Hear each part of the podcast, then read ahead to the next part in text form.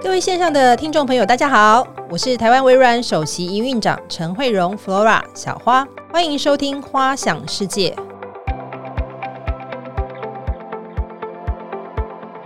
花想世界的花就是小花的花，花想世界也是取发想的谐音。花想世界已经正式迈入第二季喽，在第二季的节目当中，我们有一些稍微的改变，会有两个单元。第一个单元呢，还是请到产业领导者跟我们大家谈领导力，分享科技在各领域当中的实际应用、最新趋势以及未来的发展。另外，我们新加入的一个单元是，我们将邀请产业的资深媒体人，跟我们一起来分享领导力的好书以及经营管理。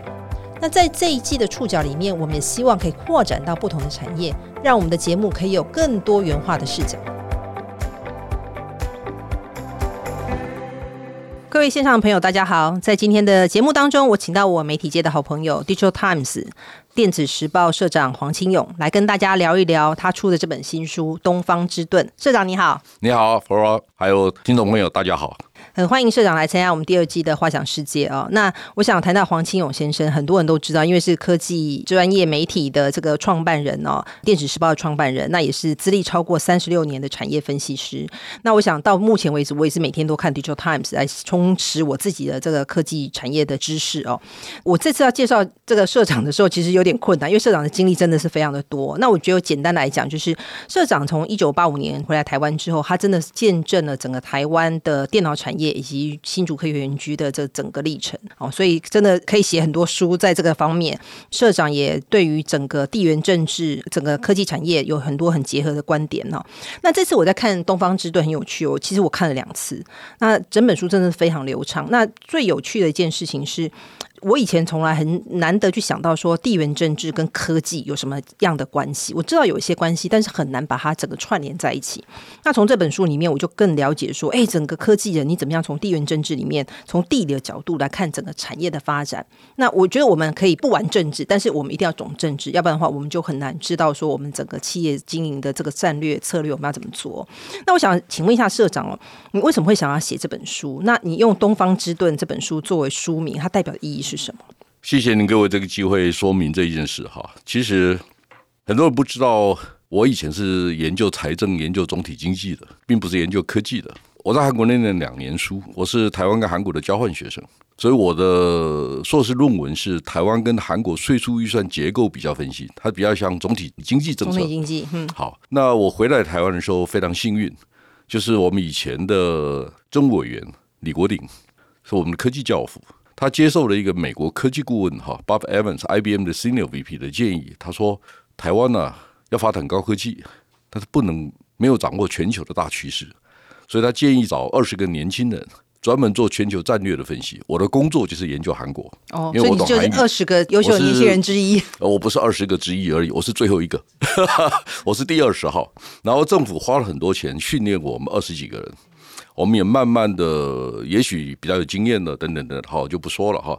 但是，一九八五年我回来那一年是一个非常关键的年度，为什么您知道吗？因为微软在那一年 launch Windows，嗯，那一年是个人电脑元年。Before 一九八五年之前，其实是一个杂牌世界。那一九八五年以后，台湾有这个平台用 Windows，因为开始好用了嘛，以前的 OS 不好用，然后开始台湾有一个标准。然后跟 Intel 也有关系，Intel 在一九八六年推出了三八六的 CPU，它有南桥北桥的标准的设计。然后我们台湾就是变成 MIT 嘛，嗯，就您知道那个微软的上一任总裁 Steve Ballmer 访问台湾的时候，现场是我主持的，哇，然后真的很有渊源。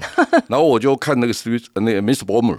我就问他说：“Mr. Ballmer，what MIT stands for？什么叫做 MIT？” 哇，后面就有人讲麻省理工学院是 MIT，Made in Taiwan 是 MIT。我说：“No，No，No，no, no, 我们叫 Microsoft、Intel in Taiwan。今天 Intel 没有来，我们就是讲 Microsoft 就好了。”我那我高兴、嗯、哦。那我讲的不是赞美了而已，我觉得我们很运气很好。我们在产业起步的初期有一个标准，要不然我们也没经验。所以，我们从一九八五到一九九二年这几年当中，我们其实台湾的电子业是不知道怎么赚钱，但却赚了很多钱。是。然后我们从九二年开始，电子公司开始上市了，好，就很多公司开始上市，然后我们就开始资本化，然后我们规模经济建立起来了。是。然后一九九二到一九九六年这四年呢、啊，台湾的电脑业大概成长了十倍。为什么你知道吗？因为 OEM 订单都涌到台湾来。对，没错，那阵子真的是很多订单进来。对，那那个订单的背后其实也有微软的 Windows，嗯，因为就很标准嘛，就我们才能大规模生产嘛，哈。所以台湾在亚洲金融风暴一直九七年、九八年，是因为资讯电子业蓬勃发展，所以我们没有受害。再加上我们的财政结构也比较健全嘛，哈。二零零一年两岸同时加入 WTO 以后。那段时间也是台湾把笔电产业全部移往中国大陆生产的一个过程。对，那那个过程当然压力也很大。好，就是说，哎，大家担心产业会不会空洞化？但我们很幸运的，半导体留下来了，面板产业留下来了，IC 设计也留下来了，所以我们还是拥有非常好的基础。然后再加上资本化的过程当中，台湾的资本结构是比较健康的。所以我们从二零零七年 iPhone 出现以后，然后哎，大陆的手机也成长了。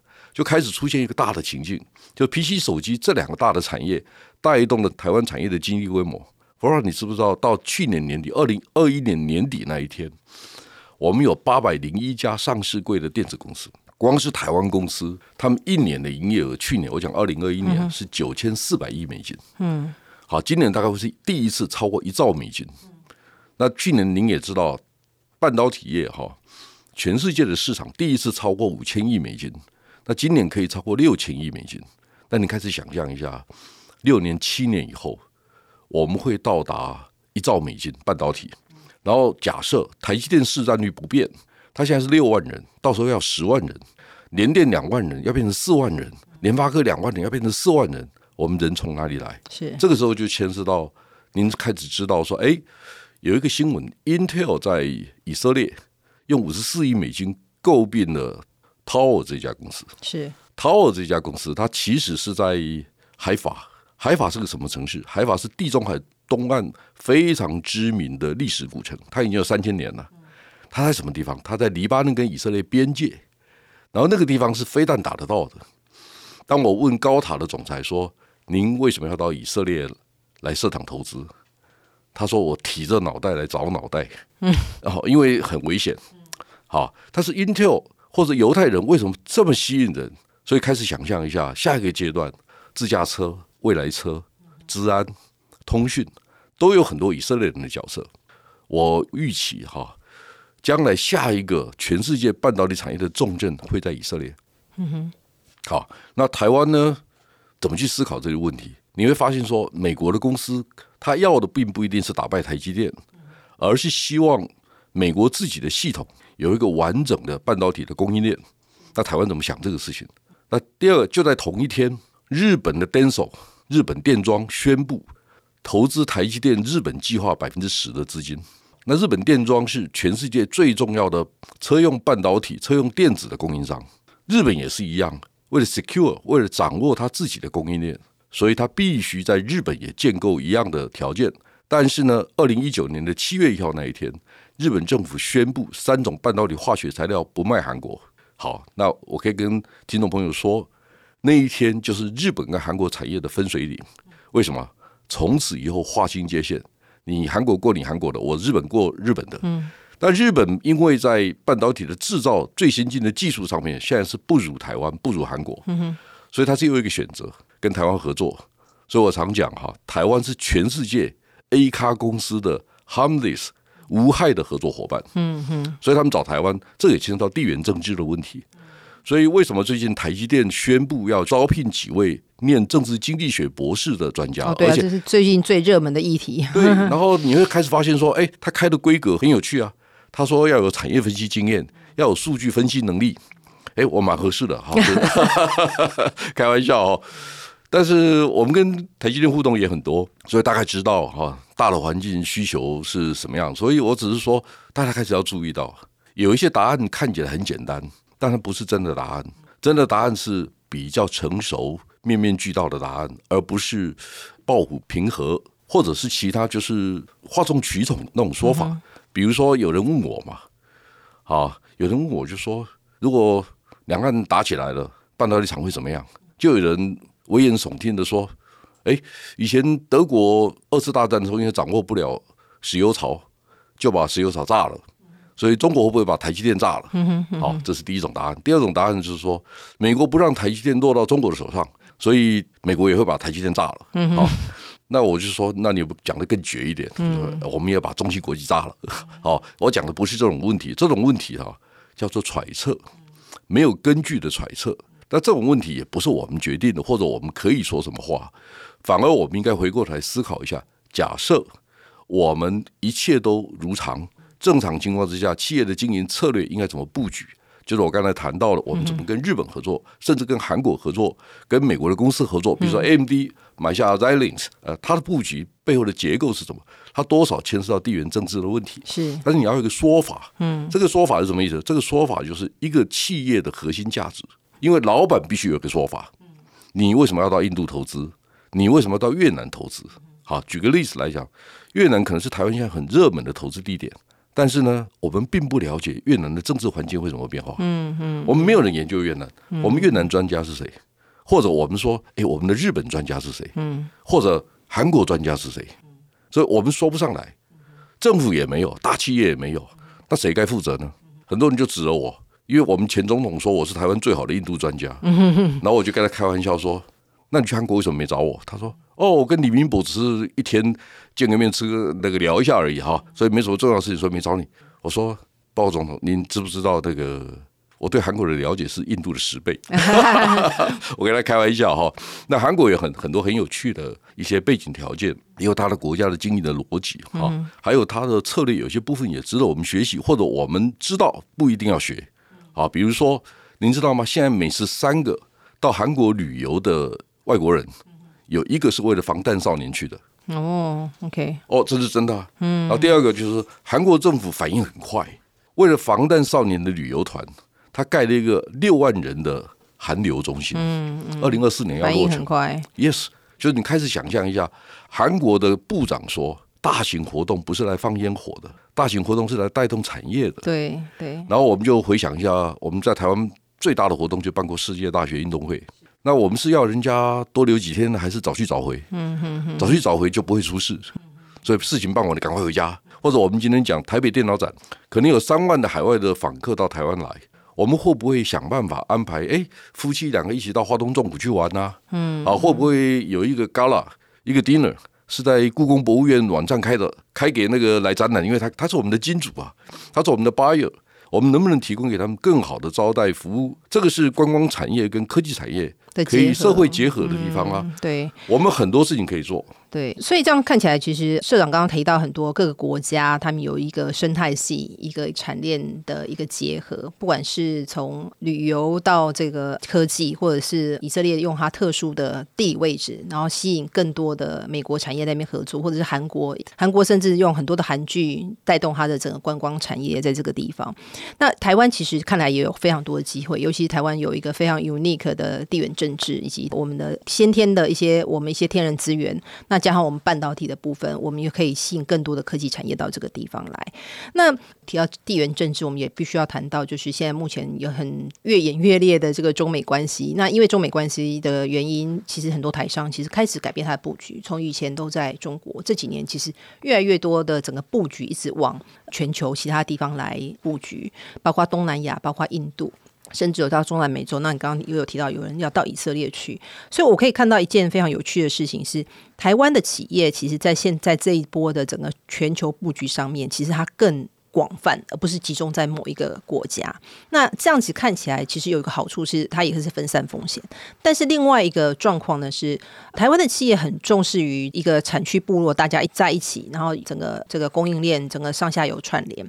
但是经过这样子一波的整个全球布局的这个改变，其实他们在整个数位沟通，尤其是最近疫情开始，对于数位沟通以及物联网的引进、云端的引进，他们就必须要更快速来进行。社长，你在看说他们。由于这样被迫做这样整个全球经营化的这个改变，企业主他们在做整个数位转型或者这个物联网这些科技的运用的时候，他们有什么地方他们应该要注意的？我想哈、您问的很好的问题，这个事情呢也跟微软有点关系哈。举个例子来讲，就是说台湾最大的产业其实是笔记型电脑产业。二零一九年的时候啊，全世界的笔记型电脑市场大概是一亿五千八百万台。那您知道二零二一年增加到多少？两亿四千六百万台。Work from home 就是您讲的，对。好，上网的时候，我们可能会用到微软这些公司的 solution，就是线上的会议。我想我没有这个资料，但是我想微软一定知道，这中间成长很快。第二个，伺服器成长很快。好，伺服器不是只有我们现在手机通信在背后运算的能力，现在包括产业供应链的问题。哈，比如说微软可能结合的 IP 的公司在云端上面提供服务给联发科跟台积电，这个事情以前不重要。现在越来越重要，对，就云端的服务，这个时候就会有数据中心的问题。但 Happen 大家都很高兴知道啊，全世界的伺服器的主机板大概有百分之九十一是台湾公司做的，所以这两个部分呢，其实呢相辅相成。现在全世界的产业它不是一个公司一个人说了算，你必须有一个 ecosystem。对，没错。然后呢，这个大环境建立起来以后，大家就开始想象一下，哦，笔电这么大，对不对？然后呢，以后生产布局会不会改变？好，所以我们开始去理解，可能有百分之三十的笔电会搬到越南，百分之十到十五搬到泰国。那现在呢，大部分还是经过陆运的手段，比如说从珠三角经过南宁到越南的北越，所以大概这是目前的供应链的状态。但慢慢慢过两三年以后，桃园就越来越重要。是，所以呢，我们开始想象一下，桃园地区可能有两千家的报关行。嗯哼，但是报关行开始要了解半导体。零件怎么出货了？是因为它开始在桃园机场出货，桃园的运筹体系就越来越重要。那这个会牵涉到谁？牵涉到华航、长荣、远雄自由贸易港、桃园机场的运作。所以这个时候呢，桃园机场的桃园的航空城，它的角色重要性就越来越高了。没错。好，那我们比较可惜的就是说，我们过去针对这些议题，它有个 silo 的问题，各做各的。就是说，桃园机场想桃园机场的。好，桃园市政府想的是哦，越多人投资，它的税收越好，老百姓的福祉越好，这个都没有错。现在我们需要的是横向的整合，我们需要的是系统整合。所以我常讲，台湾不需要贸易商，不需要大贸易商，但台湾需要非常需要大型的系统整合商。因为大贸易商，我们的制造厂很大，他们买卖他们自己会做。好，那反而是系统整合商，他要在最后一里路协助大家串联。啊，比如说我们的桃园机场能不能成为全世界第一个完全 E 化的机场？假设是这样子，或者我们的华航能不能全世界第一个成为完全 E 化的航空公司？因为您知道吗？台湾的工业电脑也是世界第一名啊。那飞机上的荧幕是十二寸、十四寸还是十七寸？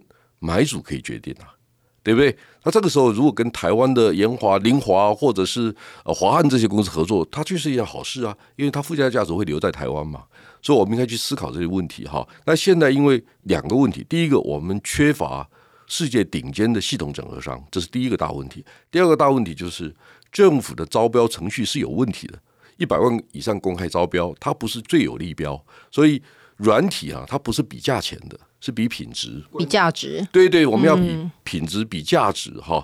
好的公司可以定价，就是我是全世界独一无二，你当然要付我比较好的价钱。所以开始去想象一下，没有毛利的公司反而转型很困难，高毛利的公司爱怎么转都可以。有数位资产的公司，这个所谓的 digital transformation，数位转型的过程当中，customer engagement，客户的参与是非常关键的。啊，所谓客户是谁呢？啊，比如说过去微软可能会认为说，哎，我们最重要的客户是宏基、华硕，我们可能是伟创、鸿海这些公司，这个都对。好，台湾的公司都很棒。但是慢慢你会发现说，哦，我刚才讲的，哎，可能开始报关厂变成微软的重要客户，桃园机场也是，因为它每天的流量很大。桃园机场最多的时候，我如果没记错，二零一九年好像是到四千七八百万个旅客，它也很大，所以它每天的数据的流量啊，等等等等哈，它这个需要有一些创意，因为我们不能老是当 follower，应用可以变成领先的，好，所以我我常讲哈。台湾的人口百分之九十六、九十七集中在西海岸，基隆到屏东的西海岸，我们的人口密度世界最高。那第二个，我们的手机普及率很高，智慧手机普及率很高，对吧？我们电脑普及率很高，我们的文盲率不高，所以这些都是台湾之所以可以成为世界级的应用场域的条件跟环境。那么我也很期待啊，我也很期待说，哎，微软可不可以在中间扮演更重要的角色？微软。也可以协助台湾的公司在系统整合啦，或者是资讯的流通啦，或者政府政策的建议啦。我讲的政策建议哈，我们对政府当然有救责的权利，因为我们是老百姓。但基本上我们应该是正面思考，也许我们这个建议，我们不是只有骂人，最后一次当好，就政府官员你要负责任，所以他们来决定。但是我们的责任就是提供策略建议。如果我们有能力的话，我们就提供一些协助。我想这是比较健康正确的态度。对，没错，因为社长刚刚讲的都很对。微软其实一直以来从以前 Windows 协助整个 OEM、ODM 的这个成长，那现在其实我们也是在这多个数位转型里面，我们也是希望透过我们的技术平台，然后透过我们的平台，可以让全世界更多好的合作伙伴、科技产业的人，也可以一起把他们的 solution 放到云端上面来，那大家可以形成一个生态系，可以提供更好的服务出去给我们的客户。那其实另外一件很有趣的事情，我们在这次这一波里面，我们也看到很多我们的原来我们的客户，比如说我们的一些硬体厂商，比如 Inventec，比如微硬这个 Pegatron，他现在不只是我们的客户，他现在也变成是我们的合作伙伴，因为他把他的 solution 放在我们平台上面，那我就可以把透过云端技术，就可以把这样的 solution 放到全世界。那这些公司其实他们有好处是，他一本来就有 global 的 blueprint，所以他有 global 的这个 service，所以他也可以跟着微软透过过这个。云端平台把它的服务也可以把它送到全世界，比如说台达电，台达电本来是我们的客户，现在它也是我们的供应商，然后他也把他的这个永续的这个方案放到我们的平台上面，让我们带他出海到别的不同的国家去。那我觉得这是一个非常有趣的，透过微软这样公司，我们有能力来协助台湾的企业做在数位转型上面可以更加速。那也可以有一个开放的平台，让它不但是立足台湾，它可以放眼全世界。好，那可以往这个方向走。那我想在后疫情时代里面，我们也发现一件很有趣的事情，因为我们最近我们也的确透过因为产业链的关系，我们跟很多的中小企业合作。那我们发现一件很有趣的事情是，台湾有非常多的隐形冠军，比如说台湾的这个制鞋的这个鞋底的机台是台湾第一名。我以前从来都不晓得有这么多的这个隐形冠军，尤其在台中跟高雄、台南那一带哦，非常非常的多。但是这些隐形冠军以前老实讲，他们早期的时候，他们可能是频繁的出国的方式来做。那现在因为 COVID-19 的关系，他没有办法去出国，他真的就要强迫自己数位转型。那他也要强化自己的这个企业韧性。那你对于这些隐形冠军有什么样的观点？怎么样可以协助他们？欧拉，你一定很惊讶。我去年二零二一年。去台中讲课，讲了二十几场，就一直找我。那我我相信他们真的很热情，而且很热于学习。嗯，而且现在很多老板自己参与。是，就我去担任大肚山产创协会的讲师，然后都是老板。然后呢，我去金手奖的老板的聚会讲课，去盘石奖讲课，等等等等。哈，那在跟他们互动的过程当中，有几次我会受邀到他们的企业去参观。好像我去参观一家。牙医的器具的公司，我也认为他是隐形冠军。然后你又很惊讶，这台中乡下的公司这么干净。好，你看公司的经营，然后老板讲话的样子，你就知道他是隐形冠军。嗯，就是他很客气，是，但是他展现的自信，告诉你说我的机器是这样做的。那我一个很好的朋友，他说我全世界有九十二个工厂，我就靠这个手机来管理。我说朱董事长，我看懂了。他说你看懂什么？我说你把高毛利的放在德国。日本是中毛利的放在台湾、韩国，然后呢，中低毛利的可能在新兴国家，所以我知道你是在调度资源。其实啊，大家记得一个观念：任何一个行业，你只要有一个方法是全世界最好的，讲白的，你就可以吃香喝辣的。嗯哼，就是因为你做到别人根本难以跟你竞争的状态，你就可以这样子。好，这个第一个，第二个，我们回来看一下台中地区，你可以看到。企业的互动非常的绵密、高频率，他们现在需要的是跟本土产业的对接。我就常常跟他们讲，我说我真的希望有一天我可以帮你们忙，把中部地区的产业带到新竹来。嗯哼，因为新竹园区最有实力，因为包括生产制造的设备。那我们以前就是生产精密机械就往国外送，是国内市场反而很少，是那这是不对的。现在台积电开始发现说，诶，它的设备也应该有很多国产的设备，所以开始，因为这个会牵到国家自己的竞争力，还有包括你的附加价值留在本地的社会责任，嗯，嗯，这些都是大家在经过不断的演化、演示这个过程当中，开始找到一些我们认为应该发展的方法。所以其实呢，科技业的经理人有一个特色，基本上我们照规矩办事，用知识说话。是，然后我们现在开始在谈 ESG。好，我想大家都听到，一是 environment，环境保护啊、碳排放啊、净零排放等等，这个很多人谈。我就提醒大家说，哎，我们是不是应该注意 S，嗯，social 跟社会互动。第三个，我们应该注意到 governance，嗯，企业治理。这后面这两个部分也不应该偏废吧？好，所以为什么人家会谈出这样的概念？那我们无法创新，至少要跟得很快吧？那为什么现在大家谈净零排放谈的比较多？因为外部的压力慢慢会形成内部的风险跟成本。好，因为你如果你二零三零年以后做不到国际标准，你可能接不到订单。所以这个是有压力，没有错。但是呢，如果一个企业经营者，你的重要的干部是没有灵魂的，那是很危险的。其实呢，在张忠谋董事长退休的晚宴上面，哈，我有受邀，我跟谁坐在一起，你知道吗？跟他现在负责全球行销的何丽美坐在一起。何丽美原来是他的财务长，好，我就跟何丽美说：“啊，你跟董事长工作二三十年了。”他说：“对。”啊，我就跟他说：“你可不可以用很简单？”一两句话形容一下你认识的张忠谋，他很快回答，他就说：“哦，他是个带着灵魂工作的男子汉。”哦，这是女人对男人最大的赞美，您同意吗？嗯，好，就是他是一个男子汉，但是他有灵魂，他不是就 muscle 跟你比这个，他是有策略，他有想法，他有核心价值，所以他在想他想做到的事情。所以作为一个企业家，作为一个创业者。你之所以能够成功，是因为你有核心价值。是，我觉得这一点比较重要。是，那我们也看到说，我们把这些观念或者我们学习到了新竹园区有一些不错的东西，台北有一些不错的东西，我们应该导引到中南部。我不是说中南部比较不好，好，中南部有它的特色，要不然它活不到今天，它不会有这么成功的。呃，您讲的隐形冠军，隐形冠军三个最重要的条件：品质、策略咨询的能力、接近客户的能力。最不重要是什么？您知道吗？最不重要是。价格，嗯哼，隐形冠军没有靠价格取胜的，所以你要开始去思考一下，就是说，哎，我们也不断提醒这些公司，你怎么去创造好的价格、好的价值，然后你就可以有导入更多的解决方案，提升你的企业竞争力，你的毛利会越来越高。好，它会在一个良性循环。要不然哈，我跟您说哈，我在韩国有很好的朋友，这样讲啊，他是以前韩国光华商场的联谊会的理事长。嗯，以前我做韩国市场调查，常常靠他。嗯哼，他有一次他就跟我说。哎，我带你去龙山商场，就是韩国的电脑商场。他跟我讲，我很感动，但是也很难过。那条铁路哈，它中间有一根那个地铁的地铁线。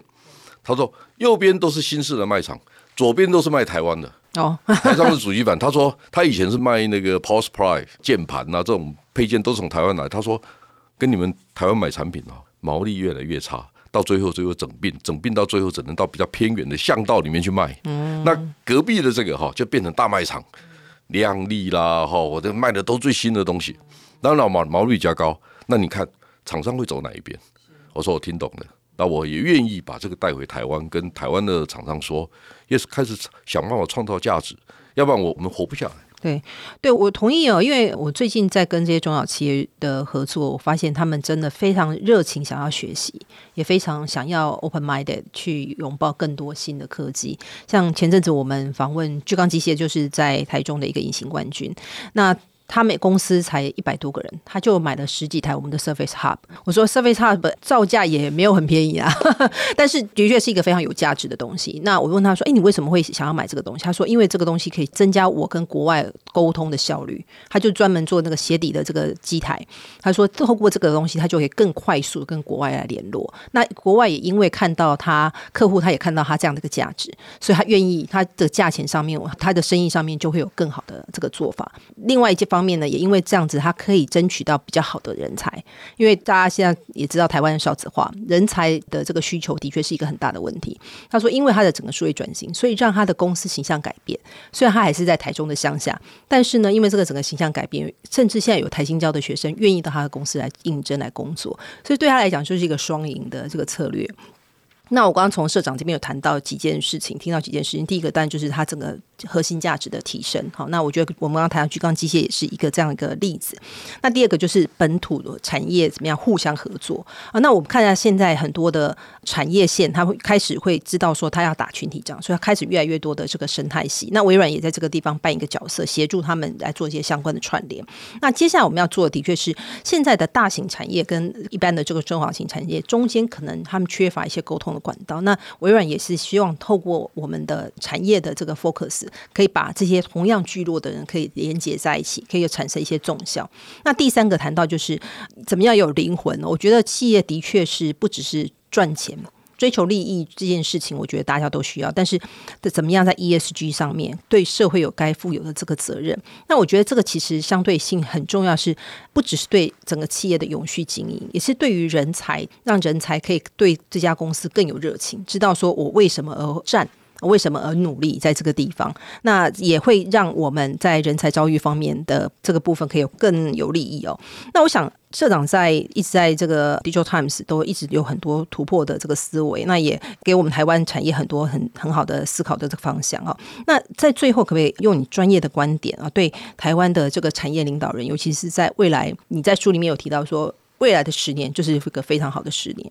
那对于台湾的这个专业领导人，有没有什么样的意见给他建议给他们？首先，我先针对听众哈，我希望大家开始相信台湾在创新上面是有新的价值，好，这个是很重要的观念哈。有些事情可能超乎我们原来的期待跟想象哈。像我有一个朋友哈，我跟他也不是很熟，但是他有一次跟我讲哈，他是所罗门，他是做零件通路的，大概五六年前，他告诉我说，我做零件通路做不过大连大，做不过营业。他决定转型，他转型做什么？你知道吗？他就用三 D 的技术去做什么？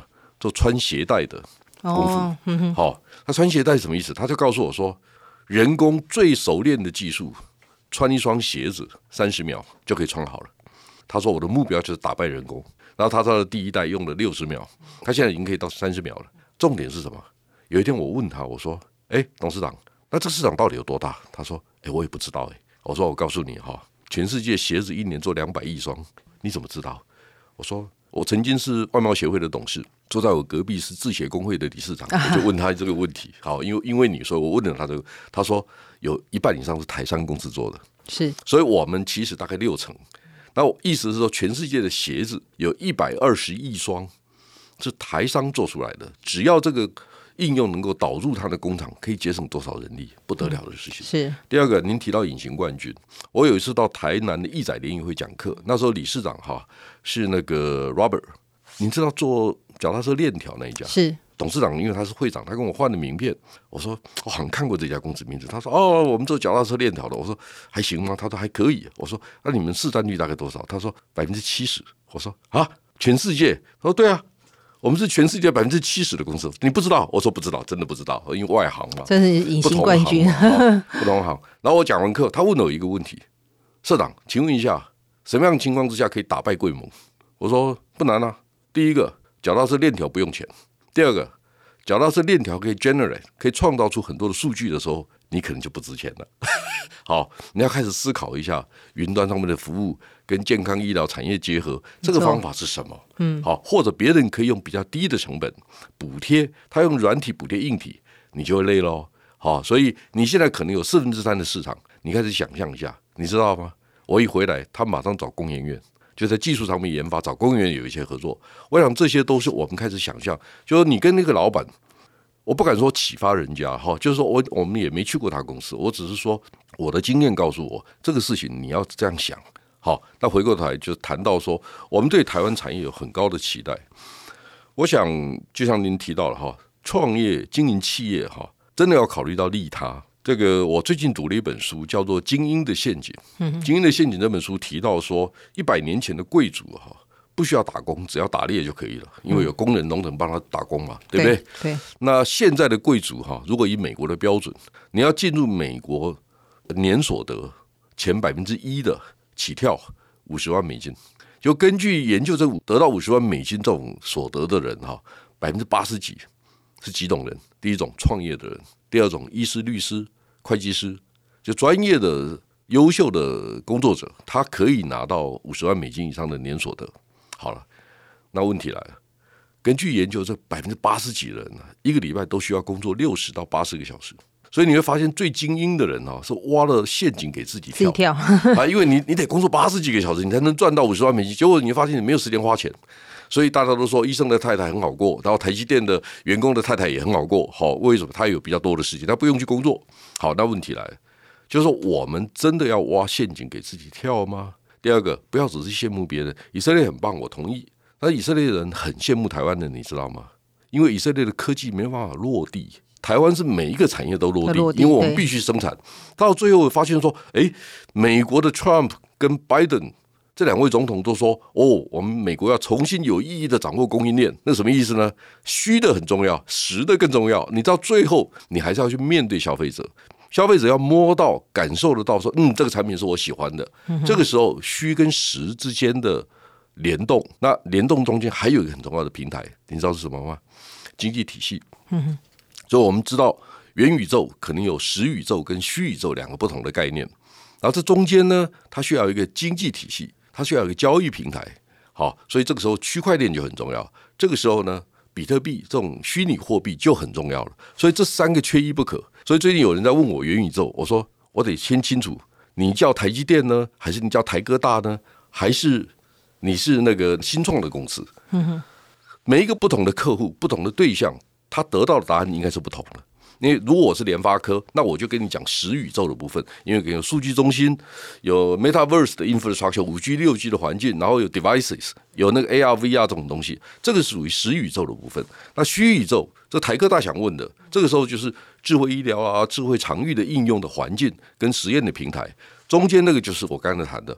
新创的科技啦，或者是那个我们看到的那个虚拟货币啦，这些东西，好，所以这些东西串联在一起，才是一个完整的实宇宙。我们在台湾碰到一个很大的问题，大部分媒体人在写东西的时候没有灵魂，就是把美国的东西拿来照抄，哎，就告诉你啊啊，甚至引申一下说啊，元宇宙，元宇宙就是我们的关多音嘛，就真的蛮像的，好，但是你从另外一个角度想啊。那观多音跟我联发科有什么关系？说我是联发科，我是瑞昱，好，我是 IC 设计公司，你跟我有什么关系？所以这种东西你要有灵魂，你是说，诶，我是讲给你听的。你现在是微软，你问我，那我用微软应该得到的答案回答你，应该是这样子。好，所以这个当然有一些，我们开始要更贴心的去理解客户跟产业的需求，这是我给您的回复。嗯。对，所以就是说，提醒各位企业领导人，现在虽然有很多各式各样的科技，以及各式各样很热门的议题，但是还是要回过来思考说，我要数位转型，我数位转型的目的是什么？我用这些科技，我科技这带给我的是让我更了解客户，还是让我要能够来提升哦我的员工满意度，还是要提供我的营运效能？这个其实都是我们必须要来思考的地方。那同时也要提醒各位线上的朋友是，是其实每个企业都有他自己很好的这个很优秀的。的核心价值，那怎么样在核心价值上面做更好的应用，来做改变？透过科技能够来带给大家更好的成长。那我想真是非常谢谢社长今天的分享哈。那除了给我们科技人，让我们从整个地缘政治出发的这个战略思考，也来让我们思考说，那我们在这个过程当中，我们就要。保持什么样的心态，让我们能够贴更贴近消费者，能更了解我们客户的需求是什么？那台湾呢是东方之盾，虽然台湾不大，但是我们从科技产业出发，这个国家策略以及产业界的累积的能量，可以让台湾成为世界不可或缺的主角。就像《双城记》开头写的，这是最好的时代，也是最坏的时代。在未来十年，可能是最困难、最风险最高的时候。但是，只要台湾现在的基础上面掌握产业发展的新方向跟契机，透过坚强的软硬体实力、生态系的结合以及数位整合，希望呢可以让台湾可以更上一层楼。台湾微软也为了要让台湾产业在未来的十年真的可以有更大的成长，我们即将会在很快速的会在台湾建立全球第六十六座数据中心。那也希待这个数据中心可以给台湾的客户更多的能量、更多的有效的帮助，让大家在云端上面可以达到永续经营，可以更节能减碳的这个服务。那今天非常谢谢《Digital Times》电子时报社长黄清勇精彩的分享。那花想世界，我们下次再会，拜拜。